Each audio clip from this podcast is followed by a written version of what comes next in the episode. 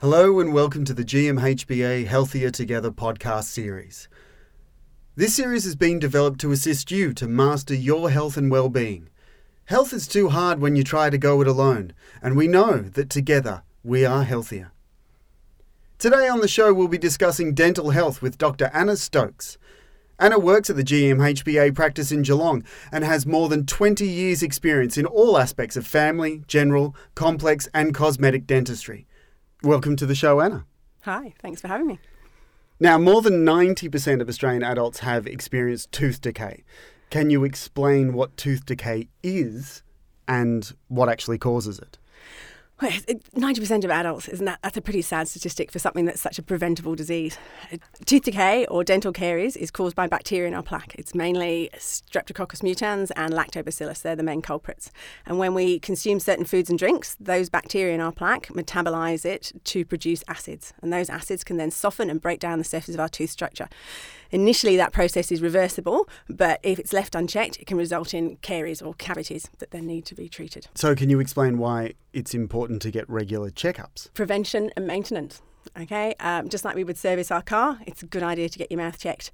A lot of oral disease is symptomless in the early stages, and when by the time we feel symptoms, then often those problems have been there for quite some time and they've progressed, and so management of them is that much more complex. Checkups are really important for kids, particularly because it gets them used to coming to see us and they know who we are, where we are, and what we do. And we can make dental appointments fun if they're just for checkups, and it's really easy to go. But if you wait until you've got problems, then it's it's a lot harder to get enthusiastic about going to see the dentist. At checkup, what we do, we look at sort of three main things. We're looking at the soft tissues in and around the mouth. We're looking for any lumps and bumps that shouldn't be there. In Australia, oral cancer accounts for about 6.5% of cancers that are diagnosed each year. In the early stages, they're quite often symptomless. We're also looking at the health of the teeth, obviously. We're looking for any excess wear, any decay, any fillings that need to be replaced, any cracks in our teeth or our fillings, that kind of thing. And we're looking at the health of our gums uh, and whether people are keeping them nice, and, our mouths nice and clean. If plaque is left to build up around teeth, then it can then harden into something called tartar or calculus. Once it's hardened, you can't take that off with a toothbrush. And so you need us to get rid of that. If we note that build up on those teeth, then we're going to recommend that you get them cleaned. And we'll usually do that at the same time as we do a checkup. And it just helps keep your mouth nice and healthy and easier for you to maintain. And one of the things that I imagine you do during a checkup is make sure that everybody's brushing their teeth properly. Try. What are some tips? Well, the main one is brush your teeth every day, twice a day. That sounds basic, but you'd be surprised how many people don't do that. So get into that habit and have a routine. Try and be methodical. I normally talk about when with my patients about circuits around the mouth. Start in one place and work your way around. So three circuits around the mouth. First time round, you go all the way around the outsides of your teeth. Second time round, all the tongue sides of your teeth, and then third time round, all the biting surfaces of your teeth. Try not to brush in a hurry, particularly when you when you're rushing out that door and you're thinking of the ten things you've got to do before you do that. When you're brushing, those two minutes, think about brushing your teeth and slow down. If you brush in a hurry, that's when we're more, most likely to use too much pressure and scrub at those gums. So, should we be using an electric toothbrush? Are they better than your normal handheld toothbrush? Well, I use an electric toothbrush because I think I do a better job with one. It's easier to do a good job with an electric toothbrush, but I have many patients that do a fantastic job just with the regular hand brush. It's all in the hand of the user. Okay, what um, how you brush is how well you brush is how well that person is spending their attention. If you can have the most amazing brush and still do a terrible job if you're not spending the time with doing it. If you're going to get one, I prefer the ones with the nice small heads and ones that oscillate and pulsate, not just vibrate, because I think you can do a better job with that. And if you're going to go to get an electric toothbrush, get one which has got a good motor, not the very basic ones. And for those of us who just have the regular handheld toothbrush, soft, medium, or hard? Medium to soft. Okay, not you don't want to have too hard, but again, it, you can have the softest brush. But if that person is scrubbing with the toothbrush, then they're still going to cause harm that way. So th- when you're holding a toothbrush, think of it as being holding it with your finger and thumb rather than a fist grip, that gentle pressure. Now, what about choosing toothpaste? How, how do we choose them? There's so many. As long as it's got fluoride in, that's going to give your teeth the best protection. Um, if you've got sensitive toothpaste, uh, so sensitive teeth, then you're better off staying away from the whitening toothpastes because that can increase your sensitivity. And similarly, if you do have sensitive teeth, then those sensitive toothpastes can be beneficial but also just be aware that they can be masking an underlying problem. So if you are getting sensitive teeth, then that's something you should talk to your dentist about first. And what about mouthwash? Is that necessary? It's not essential. I think it's a useful extra, and particularly for those times when you can't brush your teeth so well. If you're going to use it, try and make sure it's got fluoride in it. That again is going to help your teeth, and avoid the alcohol mouth rinses because it's been shown that chronic use of long alcohol-containing mouth rinses has been associated with an increased risk of oral cancer. So, what about flossing? Is it important to floss? If it is, what are the tips to do it well? Gosh, that's easier done with visuals rather than just talking. Um, yes, it is important to floss. Flossing accounts for up to about 40% of the cleaning that we need to do to our teeth and gums floss gets in between the teeth where the toothbrush bristles just can't reach effectively. So is that twice a day with brushing? Once or? a day is usually the best time. Okay, is usually enough. Sorry, and I would always floss. Suggest that you floss before your nighttime brush. And then everything you bring to the surface with the floss, you'll then brush away with a toothbrush. Your nighttime brush is the most important um, because when you go to sleep, your saliva rates drop. So anything that's stuck on your teeth, that's going to cause more harm when you're sleeping. When you floss, there's two tips to remember. Um, you're, you're trying to clean the sides of the teeth, not the space in between, and you're trying to bring the plaque away from the gums, not push it in. So get about 30, 40 centimetres of floss, wrap it around your index fingers or pointer fingers, and hold about the width of a tooth between your thumbs or your middle fingers one of each, and then slide it in between the teeth. You'll find it's t- tight to start with, and then it gets loose. Slide that floss then down in between the tooth and that lump of gum that's between your teeth. That lump of gum is called a papilla, and we want that to be there. It fills the space. So we slide that floss down in between the tooth and gum until you feel pressure on that gum. You don't want to be sawing that floss backwards and forwards because you're going to cut into the gum that way. But once you've got that pressure, wrap that floss around the tooth front and back and slide it back out. Then go back into the same space and wrap that floss around the other tooth because there's two teeth to be cleaned in each space. If it bleeds when you floss and you've not been a regular flosser, don't be put off by that. A lot of people, when they see the bleeding, get put off and uh, gums can feel puffy and swollen afterwards. You think, oh, why am I doing this? It's making my mouth feel worse, not better. It's because you're cleaning parts of your mouth that you haven't been cleaning before. And so initially there's going to be some settling in period and so there's going to be some reaction. If you're doing it every day for about a fortnight, you'll find that's about the amount of time it takes to settle in and you'll find it you can feel a big improvement after that. It's hard to get into the habit of flossing if you're not used to doing it, but you just need to make it part of your routine. Some people do find flossing really hard because of dexterity or sometimes arthritis. There are lots of gadgets that can help you. Um, there are floss holders. There are also interproximal brushes that look like tiny little pipe cleaners. They're useful as well to go in between the teeth. Just using something in between those teeth is going to keep that plaque from moving and stop it hardening up. So you mentioned tooth sensitivity before. It's a common thing that people experience. Can you explain why it occurs and, and what we need to do about it? There's lots of different reasons that teeth can become sensitive. Um, the most common reason is that you've got some exposed dentine.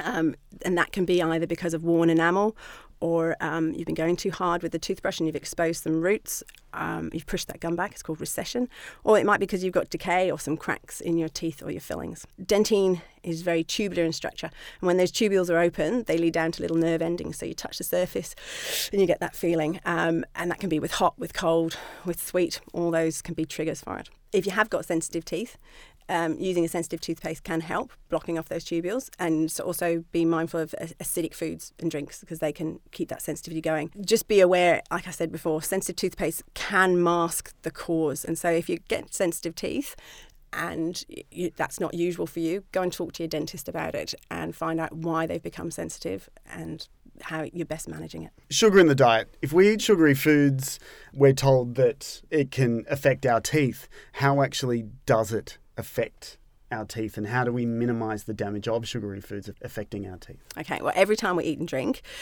unless it's water, there's going to be some sugar present, and those sugars activate those plaque bacteria that we talked about earlier into making those acids that can damage our tooth structure. In order to reduce the damage caused, we want to try and reduce not only the amount of sugar that we're having, but also the number of times we're having it, because every time something goes in our mouth, again, unless it's water, we're activating those plaque bacteria. We want that downtime in between for the saliva to wash those acids out of our mouth and clear those sugars and acids away and help remineralize the tooth surfaces. We also want to be careful about the form in which that what we're eating and drinking is. If it's something sticky and retentive and it's going to stay in the mouth longer, like um, dried fruit, um, biscuits, toffees, the plaque bacteria are going to be active for longer and so they're going to be causing more harm than if it's something there.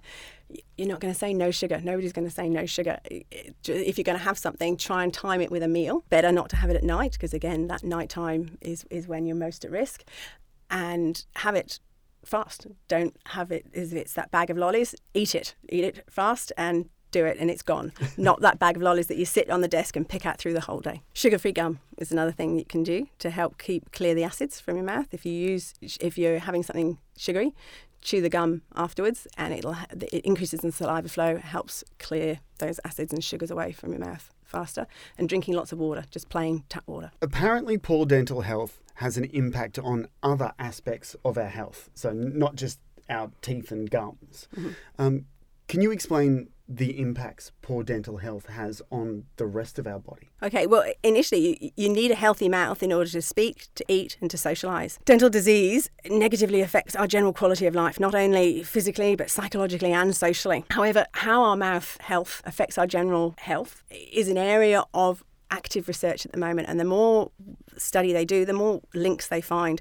And it's been linked with diabetes, with heart disease, with lung disease, with premature births and low birth weights. The more study there is, the more important we see it is to maintain a healthy mouth. Why is it that as we get older, we're more prone to tooth decay? That's not inevitable. I have a lot of older patients that still maintain an amazingly healthy mouth. But as we get older, there are certain things that can make our mouths more prone to it for one, we've had our teeth, adult teeth, we started getting them about five or six years old.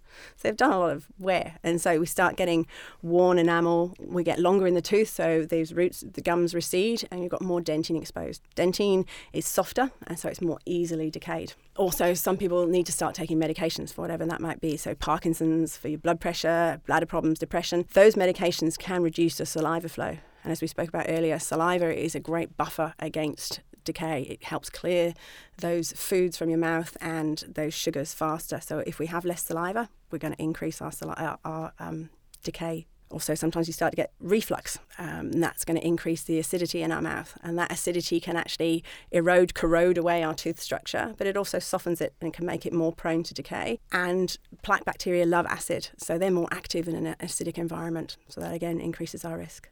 Sometimes as we get older, we become less dexterous. So we become less diligent and less able to get in all those nooks and crannies. So we're letting those plaque bacteria uh, build up around our teeth. And so if left, then we're more likely again to get decay. Accidents happen. So what should we do if one of our teeth gets knocked out? If it's the whole tooth and not just a bit of it, ideally you want to get it back in there as soon as you can. So if it falls on the ground, pick it up by the crown, not the root. You want to try not to touch that root because that's covered in really fragile cells and that's what's going to help that tooth heal back in its socket. Have a look at it. If the root's dirty, gently run it under the tap, but don't wash it with your fingers. Just run it under the tap to remove the debris. And as I said, ideally, you want to push it straight back in that socket and align it to where you think it should be and hold it in place. Go and find that dentist. If you can't put it in that in, back in the socket for whatever reason, get the person whose mouth it came out of to hold it in the inside of their cheek so it's being bathed in saliva okay? Uh, or if they don't want to do that in milk in a cup of milk. And go and see that dentist as soon as you can. The sooner it's treated and fixed the more chance of success we've got. And we talked about gums bleeding when they floss. Why do our gums bleed? I thought they were bit more resilient. Usually they bleed because it's a sign of inflammation. So that means that we haven't been cleaning them as effectively we should be, and we've been letting that plaque build up, and the acids have been causing irritation to the gums. So a lot of people think when they see bleeding from their gums, they need to back off. They've been going too hard. If you haven't obviously bashed that gum and it's bleeding, then that's a sign that you actually need to up your game with your cleaning. You need to get in there more with the floss and the toothbrush to get rid of that inflammation and uh, toughen that gum back up again. Do it yourself teeth whitening is really popular now and becoming more and more popular. People are becoming more obsessed with the uh, look of having white teeth. Can you explain what are some of the dangers with this practice? yeah, tooth whitening has it's become very popular in the last few years, um, particularly due to the advertising of celebrities. If it sounds too good to be true, then it probably is, as you know that old adage goes there are a lot of whitening toothpastes around, and some of them will will help. But do also remember that some of them, particularly those the charcoal containing toothpaste, they're more abrasive. And so if we're brushing with those every day, we can actually end up scratching our enamel, harming it, and make them more prone to building up stain and wearing that tooth structure away. There are a lot of bleaching, whitening kits. You have to be wary of what you're buying, particularly if you're buying something that's online. You don't know what you're getting Some of the gels are in there are so weak they're not going to do anything, and some of them are, are stronger than we can actually get in Australia and we can use in Australia. And you can end up getting chemical burns you, to your gums, your lips, insides of your cheeks. If you want to whiten, you're best talking to your dentist. They've been trained to do this, and there are different reasons, uh, different ways that you can whiten your teeth and some are more effective for some people than others. If you're going to use the mouthguard systems, it's best that you're using a mouthguard that's made to fit your teeth. So it's then holding that whitening gel up against the teeth where it needs to be. So you're using less of it, you're swallowing less of it, and it's not resting on the gums where it can cause damage. The other thing to remember is is that whitening gels they won't whiten tooth coloured fillings and they won't whiten porcelain.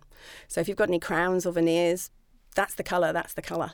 Uh, if you actually use the whitening gels on them, then you can end up taking off the surface glaze, so you make them look matte and dull, and again more prone to building up stain. So this is why you need to talk to your dentist. Where can listeners find out more about this topic and keep up to date? Talk to your dentist. But there's lots of websites around the ADA, particularly. So there's the ADA, the Victorian branch, the Australian Dental Association, and there's the national branch. So both of those have their, their own websites, and there's a lot of information sheets present on those. So ADA website is ada.org.au on the Victorian branch is adavb.net. Dr. Anna Stokes, thank you very much for joining us on the GMHBA Healthier Together podcast series. Thank you for having me. It's a new dawn in health insurance because GMHBA are partnering with AIA Vitality to encourage us to be healthier by rewarding healthy choices. Join GMHBA V Plus with AIA Vitality to earn real rewards for health checks, exercising, even eating well. Changing how you think about health insurance for life. GMHBA and AIA Vitality. Healthier together.